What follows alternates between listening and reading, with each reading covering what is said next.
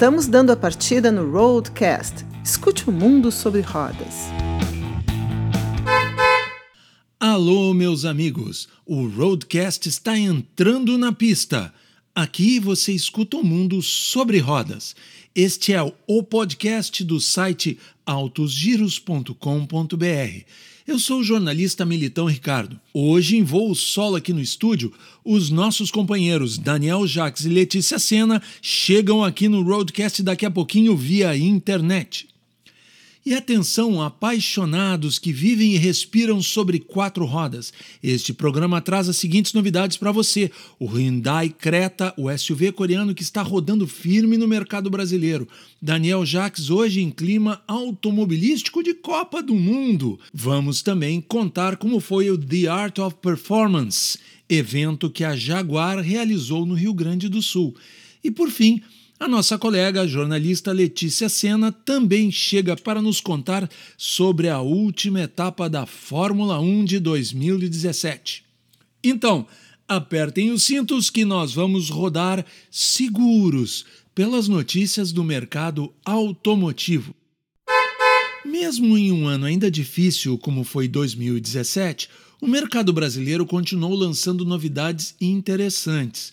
Uma delas foi o Hyundai Creta, novo SUV da marca sul-coreana. Lançado no início do ano, o carro foi testado neste mês pelo editor do Roadcast, Daniel Jacques.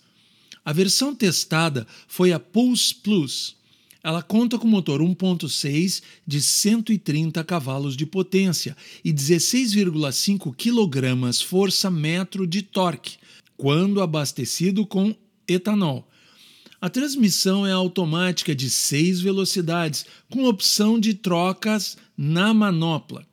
O diretor de marketing da Hyundai Motor Brasil, Cássio Pagliarini, explica por que a marca resolveu lançar o SUV.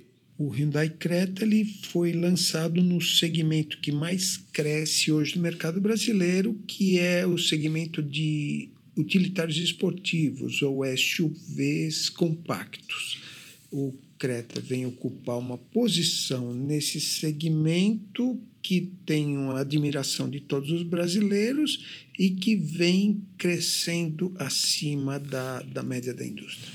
O novo Hyundai Creta já chama atenção pelo visual.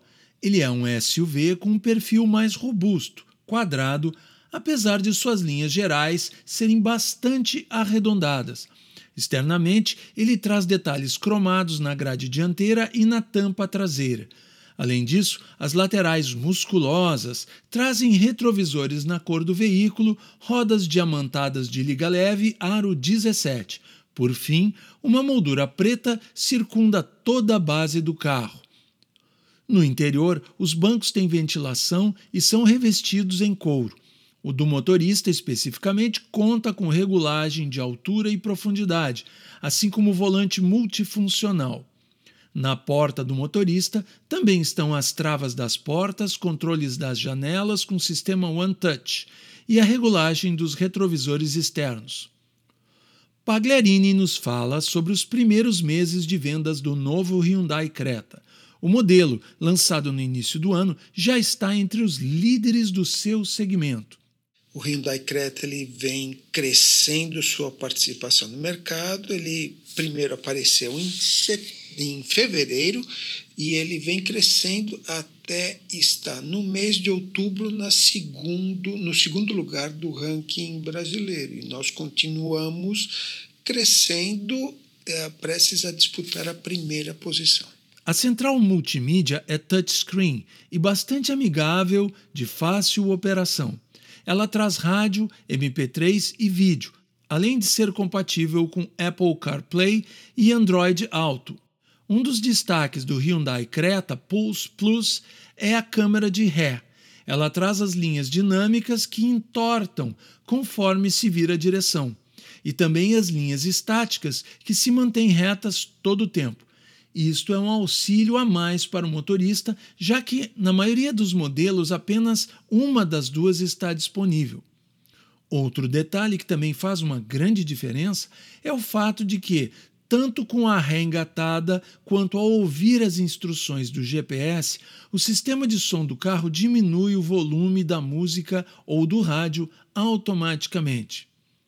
O Hyundai Creta conta ainda com auxiliar de partida em rampa e sistema Start-Stop, que desliga o motor quando o carro fica parado por alguns segundos e o religa automaticamente no caso da versão automática, quando o motorista tira o pé do freio. Vale destacar ainda que o motor é muito silencioso em todos os momentos. O Hyundai Creta também conta com controle de estabilidade e tração, controle de velocidade de cruzeiro, farol direcional, ar-condicionado digital, computador de bordo e sensor crepuscular, entre outras coisas. Em 2016, a marca sul-coreana fechou o ano na quarta posição entre as mais vendidas do mercado brasileiro. Isto quebrou uma hegemonia de décadas das chamadas quatro grandes. Carlos Pagliarini nos conta como a Hyundai atingiu este resultado. Em primeiro lugar, pela grande aceitação do HB20. O HB20 veio ao Brasil colocando, quebrando paradigmas, colocando um novo patamar no, para os veículos compactos. Com a queda da indústria brasileira e a manutenção das vendas do HB20, ele naturalmente foi, foi galgando uh, posições até que no ano de 2016 a gente chegasse à quarta posição do ranking. E no ano de 2017, a é, nossa posição fica ainda mais reforçada pela presença de um novo produto, que é a Hyundai Creta, lançado em várias versões de, de, de acabamento e de motorização. O Hyundai Creta 2018 está disponível nas concessionárias da marca sul-coreana em todo o Brasil, com preços a partir de R$ 72.990.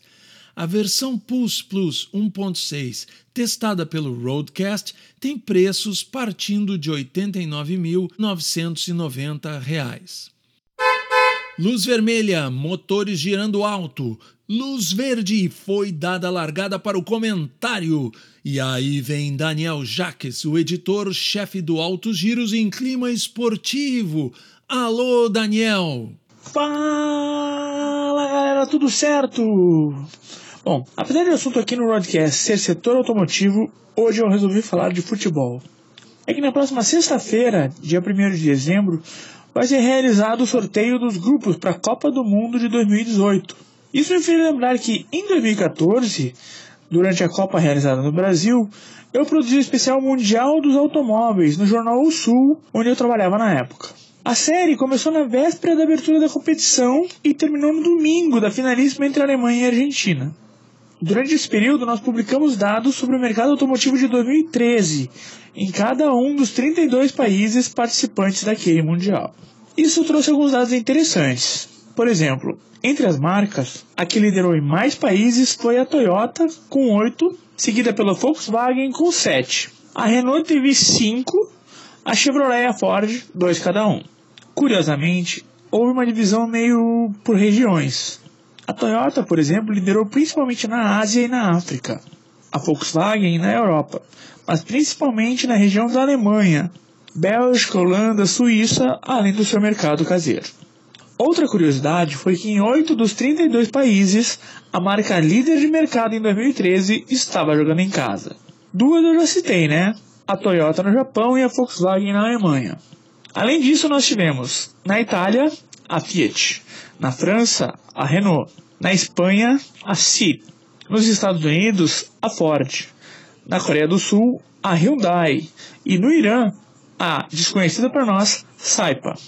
Aliás, falando de mercado brasileiro, o campeão de 2013 por aqui foi o Volkswagen Gol, Curiosamente, em 2014, o Fiat Palio quebraria uma hegemonia de 34 anos do compacto da Volkswagen. A partir de 2015, a medalha de ouro passou para o Chevrolet Onix, que deve fechar 2017 levantando a taça pela terceira vez consecutiva.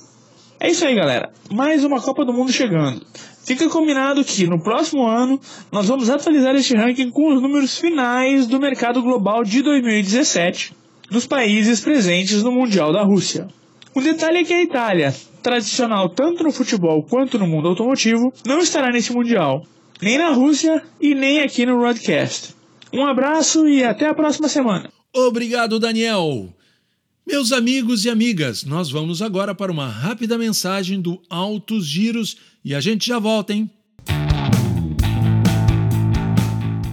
O site Altos Giros tem as últimas notícias e as melhores informações sobre o setor automotivo no sul do Brasil. Lançamentos, avaliações, novidades, entrevistas, vídeos e muito mais. Mercado de carros, mundo premium, comportamento, autosgiros.com.br.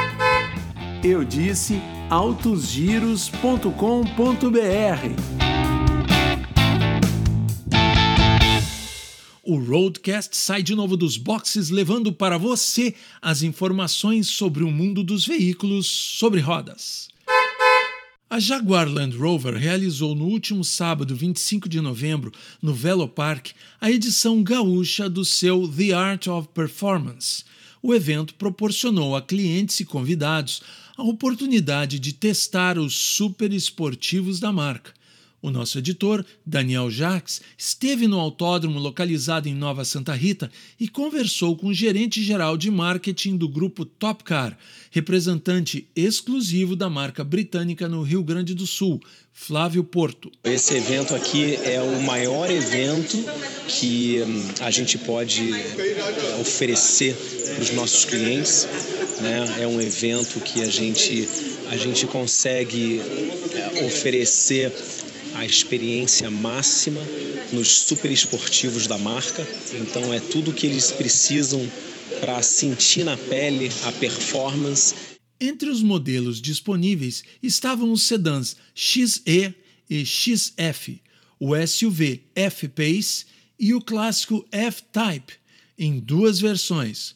O executivo da Top Car também destacou dois dos modelos. O F-Type é o nosso super esportivo, o F-Pace foi o primeiro SUV da marca premiado pelo seu design extraordinário e a esportividade que ele, que ele carrega no DNA dele, né, de ser um Jaguar. Então é o momento perfeito para a pessoa vir experimentar um SUV da marca com uma, com uma performance extraordinária. O The Art of Performance é um evento dividido em dois desafios. O primeiro se chama Smart Cones. É uma ideia registrada pela Jaguar. A bordo de um F-Pace, o participante deve seguir a orientação das luzes piscantes colocadas em cones na pista que mudam a todo momento, indicando onde o motorista deve virar. O circuito muda constantemente e exige reflexos rápidos e uma boa habilidade ao volante. Mesmo para pilotos profissionais, os smart cones são um desafio e tanto. Vejam o que um destes pilotos profissionais disse quando Daniel Jacques perguntou sobre o teste. Você já fez aqui os cones? Hoje não, eu ia fazer agora à tarde, começou a chover, me prejudicaram, já tô dando desculpa, né? Me prejudicaram na minha pontuação. Mas é, daqui a pouco a gente vai fazer, esperar melhorar a condição um pouquinho. Tá com muita água agora, esperar melhorar a condição. Uh, fiz em São Paulo. Que eu apanhei um pouquinho dos cones. É, ele é, não é o nosso habitat natural, né? Não é a pista, não é só velocidade. Eu fui o mais rápido, mas a pontuação não foi boa, porque tanto na parte de precisão quanto de distância, eu acabei indo rápido e fazendo um trajeto mais longo. Não foi a melhor pontuação, mas eu até o final, até o final do ano eu vou botar meu nome lá em cima. A voz que vocês ouviram é do pentacampeão da Stock Car, especialista em performance da Jaguar, nada mais, nada menos do que Kaká Bueno. O piloto, aliás, acelera a sua própria F-Pace no seu dia a dia no trânsito. Mas é claro que, sendo realizado em um autódromo, não poderia faltar a chance de sentir o poder dos felinos de quatro rodas nas retas e curvas do Velopark.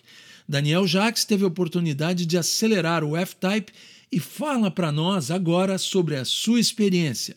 O Jaguar The Art Performance foi uma experiência muito interessante, né? Além da oportunidade de dirigir o F-Pace nos smartphones ali, que exige muita perícia, muitos reflexos rápidos, mas como o Kaká falou, nem tanto os, a velocidade, foi um desafio bastante interessante. E na pista, eu tive a oportunidade de dirigir um F-Type, né? Que além de tudo que se sabe do F-Type em termos de potência, de performance e de conforto também, é um carro de 800 mil reais, né?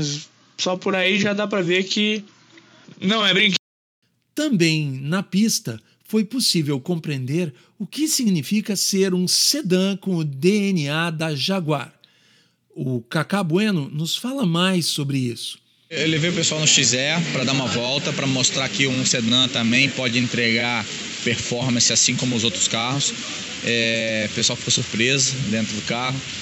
Quem saía com a F-Type acabava sendo ultrapassado por um XE e, o pessoal falou, pô, o carro acelera muito. Eu falei, é, é, é esse é o intuito, né? Não só a gente não está aqui para dar treinamento para ninguém, mas a gente está aqui para mostrar para as pessoas o que, que um carro desse pode entregar para você. Não só de conforto, de exclusividade, de elegância, mas de performance, principalmente a performance. Então, os carros novos da Jaguar têm muita performance envolvida e isso é legal de transmitir para as pessoas. Elas saem surpresas. Elas esperam performance de uma F-Type, mas elas não, talvez não esperassem tanta performance das outras linhas. É isso aí, pessoal. Performance e segurança. Mas agora é hora de receber a nossa colega, a jornalista Letícia Sena, que vem chegando aí pela internet para comentar a etapa final de 2017 da Fórmula 1. Alô, Letícia, acelera aí! Pois então, Militão. E a temporada 2017 da Fórmula 1 acabou no último domingo, dia 26. Foi numa corrida morna no insosso circuito de Abu Dhabi que o finlandês Valtteri Bottas, da Mercedes, ganhou. Como Lewis Hamilton sagrou-se campeão no GP do México, aliás, tetracampeão, a disputa era pelo vice-campeonato entre o Bottas e o Sebastian Vettel. Mesmo com a vitória do Bottas nos Emirados Árabes, o vice ficou com o alemão da Ferrari, terceiro na prova. O Bottas precisava que o Vettel chegasse de nono para trás, o que, claro, não aconteceu. Um dos poucos destaques da prova foi a derradeira despedida do brasileiro Felipe Massa da Fórmula 1. Acho que dessa vez ele não volta mesmo. O Massa travou uma boa disputa pelo nono lugar com o Fernando Alonso e ele acabou em décimo. No final da corrida, foi cumprimentado por Bottas e por Hamilton no meio da pista. Acredito que o Felipe Massa teve cumprido seu dever dentro de suas possibilidades na categoria, com o vice-campeonato de 2008 como ápice. Se ele vai deixar saudades, hum, não sei. Para muita gente no Brasil, eu acho que não. Lá fora, ele é bastante respeitado. E para encerrar, de perspectivas para 2018, não creio que o panorama vá mudar muito. Acho ainda que a disputa pelo título vai ficar de novo entre Mercedes e Ferrari, ou melhor, entre Hamilton e Vettel. Mesmo com algumas mudanças no regulamento, como a implantação do Halo e, consequentemente, com um carro mais pesado, os protagonistas ainda vão ser os mesmos. As duas equipes, numa briga à parte com alguns pódios da Red Bull aqui e ali. Talvez com o Max Verstappen mais maduro e um Daniel Ricciardo mais sedento de bons resultados. Ah, e tem a expectativa né, dos motores Renault na McLaren. O que o Alonso poderá apresentar de novo? O espanhol vai beliscar algum pódio? Veremos. E é isso aí. Semana que vem voltamos com mais informações do esporte no Roadcast. Obrigado, Letícia! E após o noticiário automobilístico, o Roadcast vai para os boxes. A gente volta a rodar na semana que vem com mais novidades para vocês. Esta edição teve reportagem e redação de Daniel Jacques, redação e comentário de Letícia Sena, edição, gravação e apresentação de Militão Ricardo. Lembrando que o Roadcast é o podcast do site autosgiros.com.br. Aqui você escuta o mundo sobre rodas. Gente, um abraço e até a próxima. Tchau!